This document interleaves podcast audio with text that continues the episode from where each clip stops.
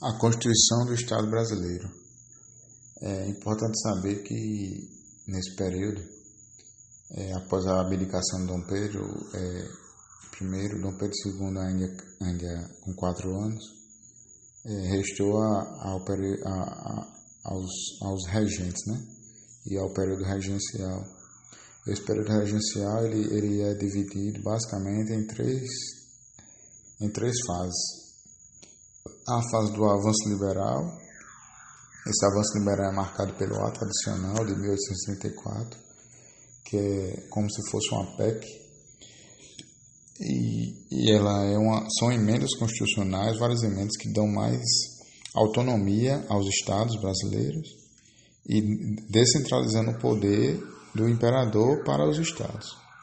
Então, esse ato adicional é, é um avanço liberal na, nessa ideia liberal de que vinha né, do, dos modos franceses e do modo do parlamentarismo inglês. Então, já se formava ali uma ideia de parlamento. É, é, e aí veio é, o segundo, a segunda fase foi a revolta, a, as revoltas regenciais. Esses atos, avanço liberal, ele acabou gerando várias revoltas, né? Nesse período regencial. E esse, esses, é, os regentes eles não sabiam mais o que fazer, né? É, do, diante dessas revoltas, né? desse, desse clima tão caloroso por todo o país. Então, houve um regresso conservador. Esse regresso conservador é, quebrou muitas, muitos avanços do ato adicional e e fez com que o Brasil é, voltasse a, a, um, a um período de meio que retrocesso, né? um período mais conservador e, e aí é, se divide o período regencial nesses três períodos. Aí a gente fala da, da regência trina provisória, que é a primeira, né? após a abdicação em 1831, feita por três regentes, é, que foram ele, eles, eles foram eleitos para escolherem os regentes permanentes. Então eles, eles eram provisórios e eles foram eleitos para eleger mais, outros três, que, que foi é, nomeado de regência trina permanente, que foi também em 1831, após a seleção, é, mais três, né? Os três primeiros da provisória foi Nicolau Pereira, de Campos Vergueiro, José Joaquim Carneiro de Campos e Francisco de Lima e Silva. Já os permanentes foram Francisco de Lima e Silva, João Braio Muniz, José da Costa Carvalho. Tem a regência una de Feijó, que é do padre Antônio, Diogo Antônio Feijó, que vai de 35 a 37, e a quarta, quarta regência é a regência una de Araújo Lima. Após a renúncia de, do padre, é, Feijó, Araújo Lima assume até 1840. Esse Araújo, Lima ele era dito conservador, que foi o período conservador, porém é, os liberais conspiraram para o golpe da, da maioridade, que a gente vai ver mais à frente. Os grupos políticos do período regencial eram os liberais exaltados, que eles se dividiam entre os federalistas e, e os, e os monarquistas, né? E, do, e os republicanos os, os monarquistas, os liberais moderados, que eram monarquistas e queriam a coroação de Dom Pedro II, né? e entre eles é o padre Diogo Antônio Feijó, um liberal, e, e os restauradores eram basicamente os conservadores que queriam a volta de Dom Pedro I só que quando com a morte de Dom Pedro I em Portugal na guerra contra seu irmão, em 1834, ele, esse, essa, esse grupo perdeu representatividade. Esse grupo era liderado por José Bonifácio. No período regencial, é, na regência trina, houve um avanço da é, o Código de Processo Criminal, em 1832, que ampliou os poderes do juiz de paz a formação da Guarda Nacional, em 1831, que eram de caráter municipal, eh, não era uma guarda federal, mas era municipal e davam é, patentes aos grandes proprietários de terra locais para que eles liderassem grupos armados que pudessem rechaçar qualquer tivessem poder de rechaçar qualquer revolta regional. Então isso aí foi feito nesse sentido.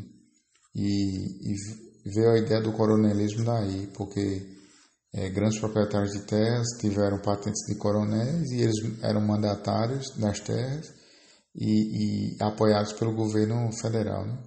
que era o imperador. É, e também teve o ato adicional de 34. Esse adicional, como já foi dito, ele era é, uma, emendas constitucionais que garantiam maior autonomia às províncias. Alguns historiadores eles afirmam que nesse período foi uma boa experiência da, da, República, de, da República no Brasil. As revoltas regenciais, falar bem rápido aqui da cabanagem. A cabanagem foi feita no, é, é feita no Pará pelo, mais pelos cabanos, né, que era a população mais pobre, e se rebelaram contra o governo regencial, eram separatistas, chegaram a dominar a província, porém foram traídos pelo, por alguns líderes e, e as tropas imperiais conseguiram retomar né, o poder na, na província. Uma revolta farroupilha também foi a revolta foi no, no sul do país.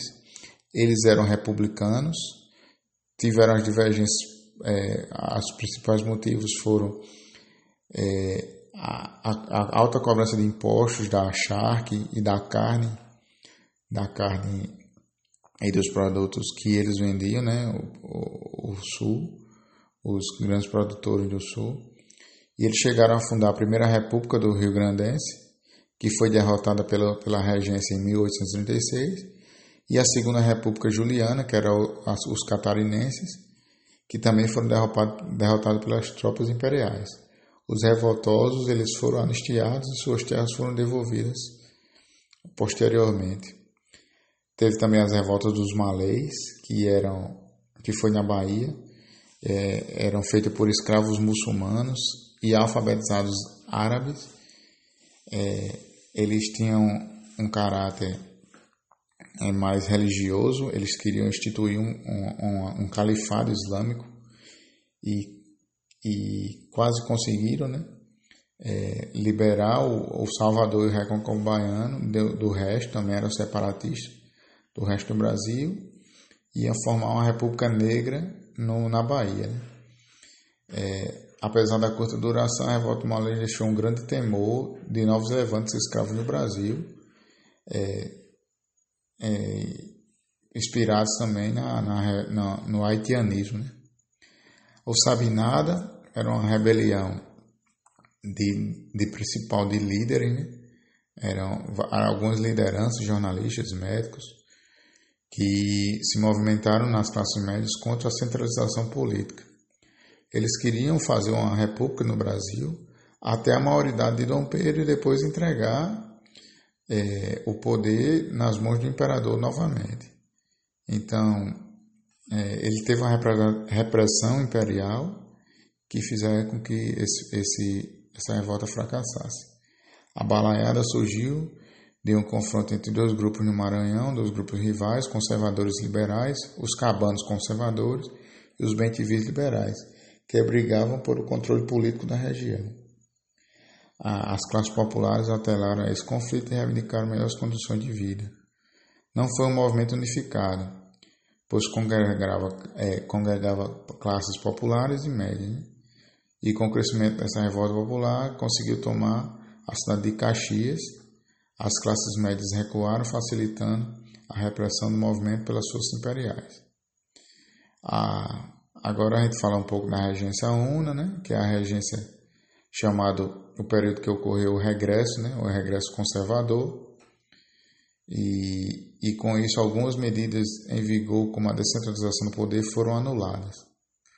Daí veio o golpe da maioridade, articulado pelos liberais, que saíram do poder, com, com o intuito de, de fazer com que é, o dois intuitos, né, de, de unificar de novo o Brasil com a presença do imperador como sim, símbolo de unidade, e ao mesmo tempo os liberais tinham a intenção de voltar ao poder uma vez que o imperador ainda era, tinha 14 anos, não tinha experiência com, em governar, eles tinham a, a esperança que ele, por ser apoiado pelos liberais, fosse é, mais desse o poder aos liberais para que eles governassem. Certo, os primeiros dez anos foram, foram um período de consolidação do, do, do regime imperial. Né? Do ponto de vista político, esse período foi marcado pelo, pelo o parlamentarismo às avessas, que era um, o imperador escolhia os conselhos, os, o, o, o presidente do Conselho de Ministros e esse presidente do Conselho de Ministros organizava a eleição e, de acordo com seu viés político, venciam a maioria do seu lado político. Então, Dom Pedro II ele, ele, ele instituía esse imperador, esse é, ministro, e com isso ele controlava meio que o, o poder. Ele fazia essa, é, esse revezamento entre conservadores e liberais, fazendo com que é, fosse o período mais estável do seu governo, devido também a esses medidas. Ao contrário do modelo britânico, né, que era o contrário. Os, os parlamentares limitavam o poder do rei. Aqui no Brasil, que é por isso que é parlamentarismo às avessas, o, o imperador ele controla o parlamento. Do ponto de vista econômico, a produção cafeeira viveu um período de expansão. E a partir de 1850, com, com a Lei Eusébio de Queiroz, né, a, a estrutura econômica do Brasil não foi alterada desde a independência. A cafeicultura, de forma similar ao que aconteceu com o período colonial, forneceu uma base sólida para o domínio econômico dos grandes proprietários rurais. O plantio de, de café se iniciou no Vale do Paraíba e, de forma mais mais rural, menos técnica e, e mais escravocrata. E teve uma segunda fase que foi para o Oeste Paulista, onde as terras eram mais férteis é, e, e foi um período mais é, empresarial mesmo. Né? O, o, o Oeste Paulista era mais, mas também tinha uma infraestrutura melhor, com as ferrovias também já, já, já estáveis. Né? Então foi um período de, de maior expansão cafeeira no Oeste Paulista. A tarifa Alves Branco, que foi aprovada em 1844, também foi importante marco da economia brasileira. Essa tarifa ela estabelecia 30% é, na taxação de produtos estrangeiros. Se esses produtos não fossem, não fossem produzidos no Brasil. Se eles fossem produzidos no Brasil, essa tarifa aumentava o dobro para 60%. Essa tarifa acabou operando como um incentivo nos surtos industriais. Então a indústria deu um crescimento, teve um, um início, um start nesse período, e, e aí, porque tinha esse incentivo da taxação dos produtos estrangeiros. Ah, e com isso, o mundo viu o Brasil, por, por ter é, é, escravos ainda, por ser um país escravocrata, é, a pressão houve para que houvesse essa extinção do tráfico, a extinção do, do a abolição do escra, da escravatura.